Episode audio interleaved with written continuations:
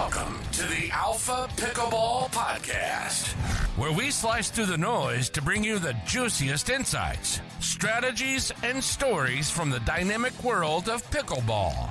Join us as we serve up engaging conversations with top players, coaches, and enthusiasts, giving you an ace perspective on all things pickleball. Whether you're a seasoned pro or just stepping onto the court, get ready for a volley of knowledge that'll elevate your game to alpha levels. Let the rallies begin.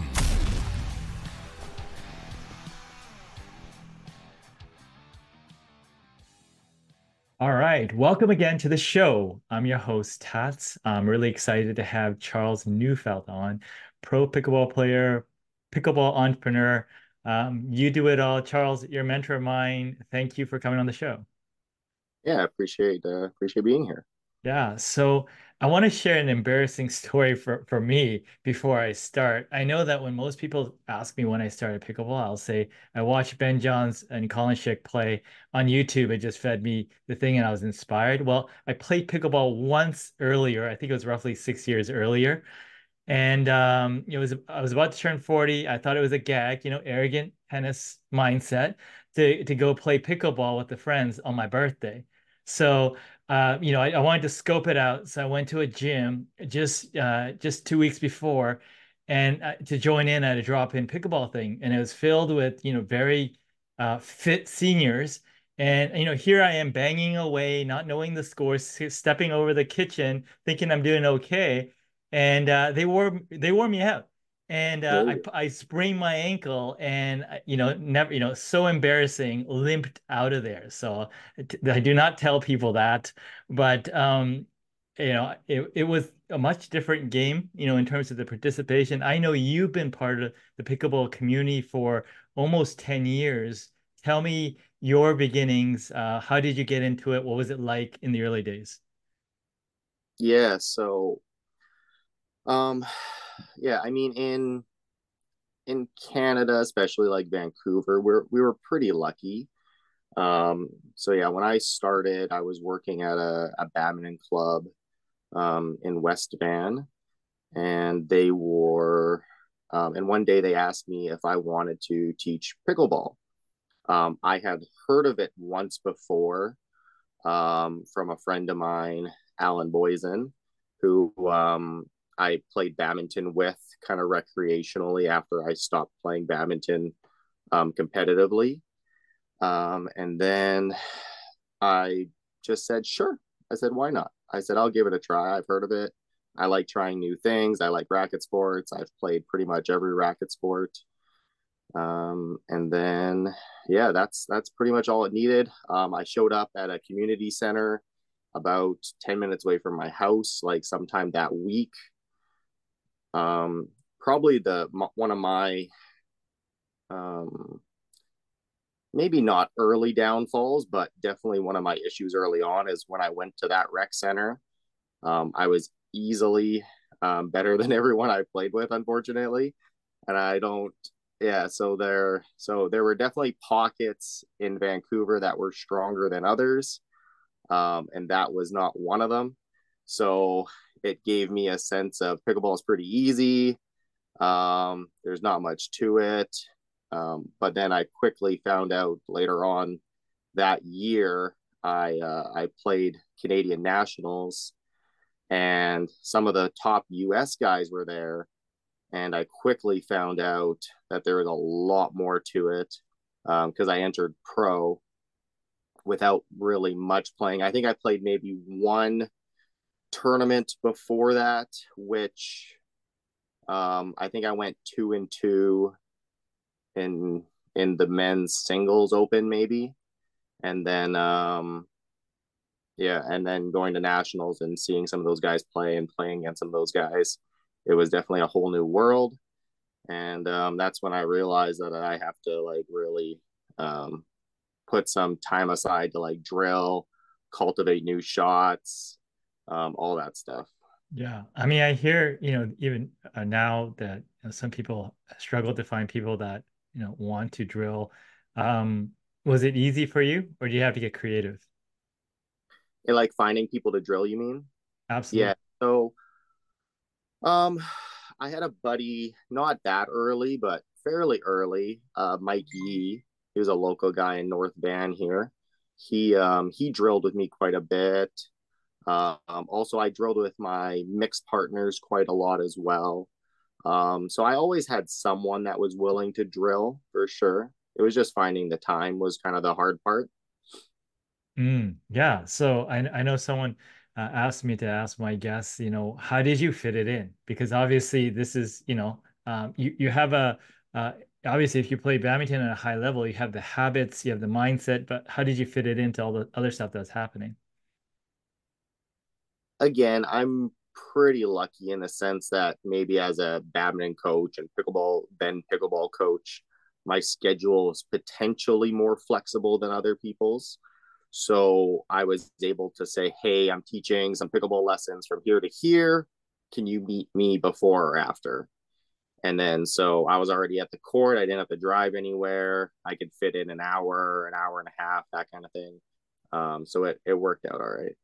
Yeah, makes sense. Um, yeah, how did you learn? I mean, there's a ton of YouTube videos now. I'm assuming there wasn't as many back then. Um, how did you learn your strokes and sort of uh, progress that way? Yeah, so from badminton, um, I started very late. I didn't have any real coaching. I couldn't afford it. Um, I came from like a very poor upbringing, so um, yeah, any kind of money was always tight. But I was fortunate enough that I learned through pretty easily through watching. Um, so I would watch a lot of the top guys um, in badminton swing and hit their shots, and I was able to mimic it fairly easily. And same thing for bad or pickleball, um, with the exception of kind of I would say through my badminton experience, my little bit of tennis experience, and my little bit of table tennis experience. I kind of thought early on that a lot of the stuff that people were teaching and showing like on YouTube for example was quite wrong. Um, and I was like, I don't really want any part of trying to hit the ball like this.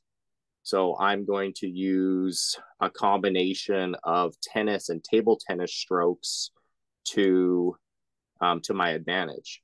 So a lot of my game is based from how I watched good table tennis players hit the ball and how I watched tennis players hit the ball from the baseline.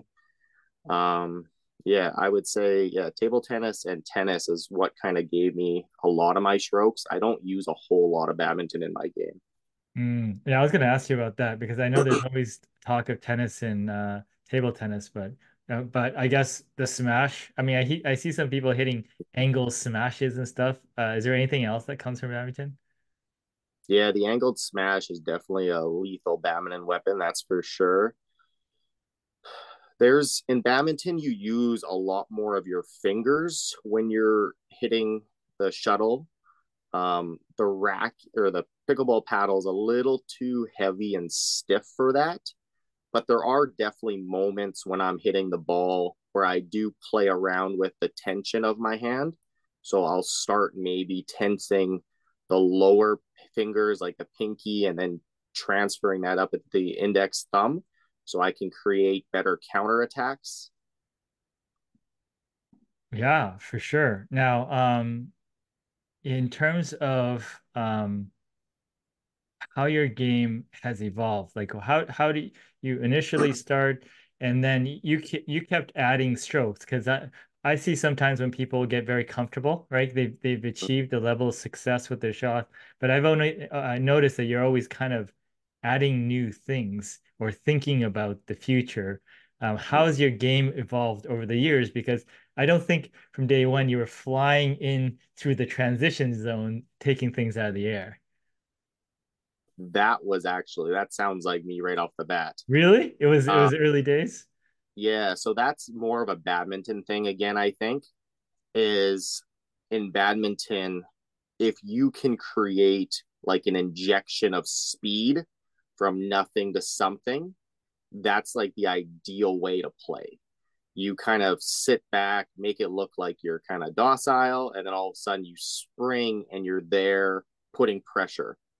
Um, so that's something that I started since day one and I continue to do um, just because that was always very natural. Um, so yeah, that's actually a really good point. I didn't realize that that's um, something that I've been doing strictly from badminton. So when I talk about badminton, I usually talk about maybe um, overheads and trick shot creativity and shot selection, maybe. Yeah. Yeah. I mean, because most of the time, I mean, I hear in pickleball kind of like take your time through the transition where it's like you're almost looking for the opportunity to leap across that and mm-hmm. and add pressure. Yeah, it's um yeah, the court has always felt really small to me and again, that's probably a badminton thing. Uh the court is very familiar. I can count the number of times on one hand how many times I've stepped into the kitchen and faulted. Um it's just the that court is very much home to me. Um so to go from one part of the court to the other in very few steps and very quickly has always been quite quite simple. Yeah, I mean, what are your thoughts? I mean, in terms of your coaching methodology for people that kind of struggle with certain aspects of their game to play a different uh, paddle or racket sport just to get the feel a little bit more natural. Um, people that have played racket sports before, or no, like let's say they don't, they don't play. Like for me, I have oh, never okay. played table tennis. What's the value of me picking up table tennis for a little bit, just learning the basics to just kind of get a different feel of how the paddle moves. Yeah, I've been thinking about that um, quite a bit lately. Um, I do think there's a huge benefit to cross training in general. Um, there certainly is major advantages when it comes to table tennis and tennis if you've never played either. Um, table tennis, I would say, my opinion, table tennis is the most beneficial sport for transition for pickleball.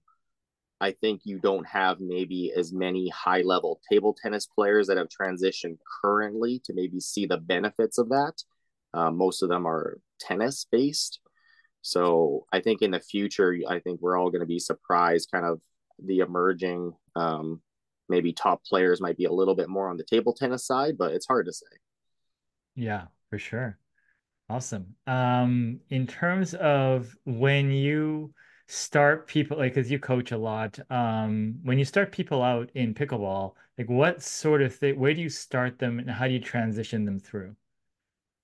Uh, that's uh, so that's tough. So a lot of that's instinctual. I'll kind of watch someone hit a little bit. I'll ask them some questions, like, have you played different racket sports? Like, what's your background? What kind of level athlete were you? Um, sometimes you'll get people that weren't athletes. They haven't touched a sport before until pickleball. And then you get other athletes um, like yourself who played high level college sports like tennis. So each person is going to be very different. If they have a table tennis background or a tennis background, for the for the start, I try to let them keep as many strokes as I can that they already have so that we don't have to kind of start from scratch. Um, I give them maybe some ideas of how to tweak those strokes a little bit to make it a little bit better. Um, but yeah, everyone's different. And yeah, everyone's different. So it, it's, it's kind of a tough question, but yeah, I take, I take what they have and I try to make it work for them to start off with. Um, and then it also depends on what they want out of the sport. Like, do they want to get to a 5 level? Do they want to just not make a fool of themselves the first time they go play? So each each person's going to be a bit different. Absolutely. And while you were doing all this, becoming a, a, a player coach, you were you started to do some entrepreneurial stuff. How did that grow? Yeah, so that's been kind of a wild journey that I just again been thinking about recently. Um, I started out with um, a small Canadian company. Well, they were a big Canadian company when I uh, when I started out. Um, I started out by getting one paddle from them that I would use, and then I would try to sell.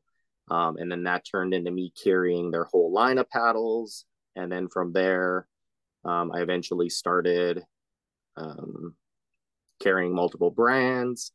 And then I eventually turned my uh, basement into a pickleball shop. And now we're moving the pickleball shop into two locations in Saskatchewan. Um, we opened a store with my wife in New Jersey. And then we have, um, I started my own pickleball brand as well, Alpha. And yeah, it's just everything entrepreneurial, business related to pickleball has always just been a lot of fun for me. And um, I think because I enjoy it, um, it's been it's been progressing really well. Yeah, I mean, what are the lessons there? I mean, I'm I, you know I'm an entrepreneur. I love entrepreneurship. Um, what what did you learn through your entrepreneur journey? Whew. Yeah, I feel like that's kind of like an endless question. There's just so I always look at everything as there's always more to learn and there's always room to grow. And I guess some of the big things would be um hmm. Yeah, I mean, for me, one of the hardest things was understanding like the technology of like building a website, um, marketing, um, again, not not having a ton of money to just like invest in a business, hire a bunch of people. I did everything myself. Um, so yeah, there was a lot of time spent on different websites. I tried other websites. I had issues. I had to um, switch back, even though it was more expensive, just because it was much easier. Um, there's shipping issues. There's um, even rebranding. Um, I started out selling, I guess, before I started selling pickleball paddles, I did sell badminton rackets. Um, so my first business was called Rackets and Paddles. Um, and then once pickleball took off enough and the pickle or the badminton business wasn't succeeding, I ended up rebranding the Pickleball Paddles Canada instead of Rackets and Paddles. Although I kind of wish I did keep that domain name because that is still like a really good domain name. Um, so that's one thing I learned is that you got to hang on to good domain names because um, yeah, those can be those can be very valuable later. Um, but yeah, I mean, there's just too much. I I don't think I can answer that any more than that. yeah, it's it's always a always something new. Now, just going back to pickleball for a sec, um, you know, you've had a lot of success um, in competing in pickleball. Um, how do you think about, you know, because doubles is so big in pickleball, um, partnership selection and complements and strategy. How, in your mind, how does that work? Um, for me, it's pretty simple. I I found this in badminton as well. Is I think once you get to a certain level, everyone understands the game once you understand the game, you can tweak things to kind of align with what your partner needs. One of my struggles in terms of finding partners, I think, is my game doesn't seem suitable for a lot of players because I'm very much um, I'm more aggressive. I'm um, I try to be more creative on the court. Um, more sporadic might even be a better word. Um, so I think a lot of players look at that and they're like, I don't know if I can work with that. Um, I like I need to know what my partner is going to do more often. Um, where for me, most players are less creative in terms of the shots they're going to choose over and over again consistently. Um, it's very easy to figure out their patterns, what they like, what they don't like, and I can adjust to that. Um, so if I have players that really don't like speed ups, I'll do my best to play a lot more steady, a lot more safe. And if I have players that really feed into counter attacking, then I just play my game and I just and I just go for it. But it also depends on your opponents as well. You gotta you gotta play a game that kind of works works against them as well. But yeah. yeah. I mean, playing a game that's creative and you know you're hitting lots of shots sounds awesome until you try to execute it. and you know, for me, like you know, my mentality has always been like, you know, let's get this thing and then let's move on to the next thing.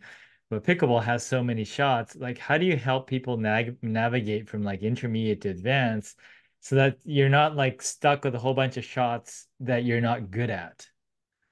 Yeah, so I don't really teach anyone to play like me because um, that doesn't work for, I would say, 99% of people. So I teach people that they need to really know their shot selection, they need to know their strengths. Um, if they have obvious weaknesses, they need to fix those. Um, I have I have players that are really good at attacking, and I have players that are terrible at attacking. So I'm going to encourage the attackers to continue to develop their attack, just being smart about it, being cognizant of what their partner needs. Because um, again, if you have two players who are very good at speed, you got no issue. But if you have one player that's very good at speed and then their partner's not, that might not balance out so well. So you got to make sure that you're cognizant of your partner. And then for the players that don't have like a good attack, then we have to find other tools. We have to find ways of eliminating your opponent's attack. We have to find ways to keep yourself out of those situations where um, you're going to be put under pressure more often. And then trying to create opportunities where you have a ball where you feel comfortable putting it away, as opposed to maybe speeding up a ball to jam someone and then potentially then putting it away. Yeah. So there, yeah, there's a whole bunch of different kind of nuances to that stuff. Awesome. I love it. You know, I love all those technical details. Hey Charles, um, I mean, what what other things um that you know, are there any things that I should have asked you, but um I didn't? Um yeah, I don't know. I feel like in terms of pickleball, my my situation so much different than everyone else's. Um, yeah, I spend I spend more time working, um, definitely more than I get to play pickleball.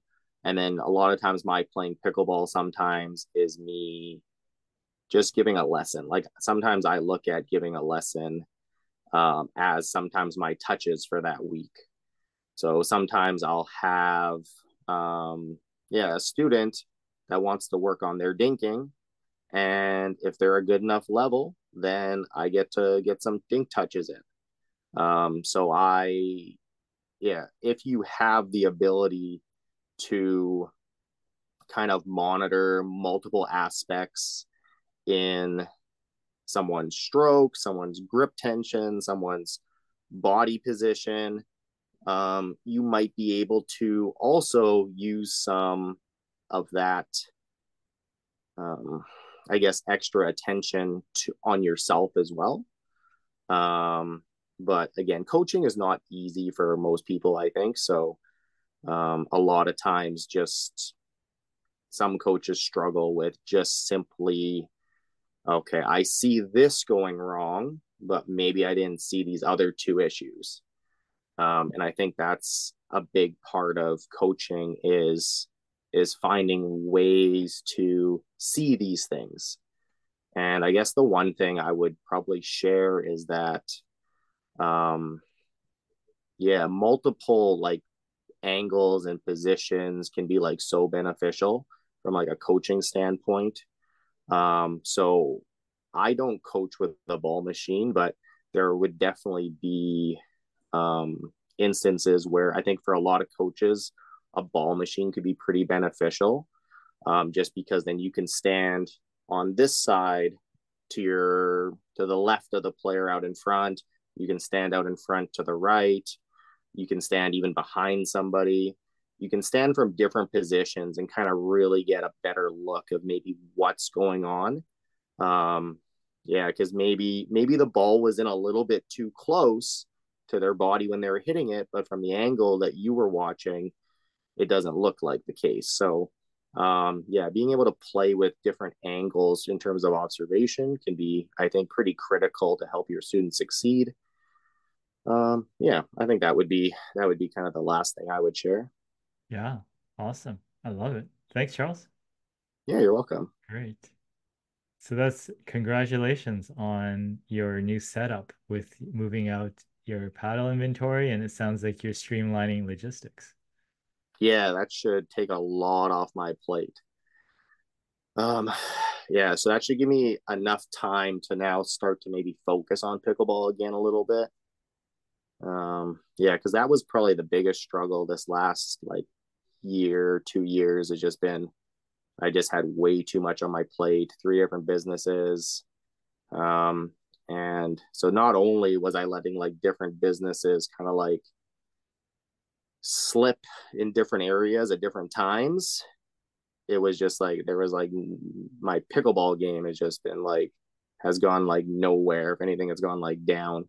Thanks for tuning in to the Alpha Pickleball Podcast with Tats. If you enjoyed today's episode, subscribe, rate, and connect with us on social media. Stay alpha on the pickleball court. Until our next session.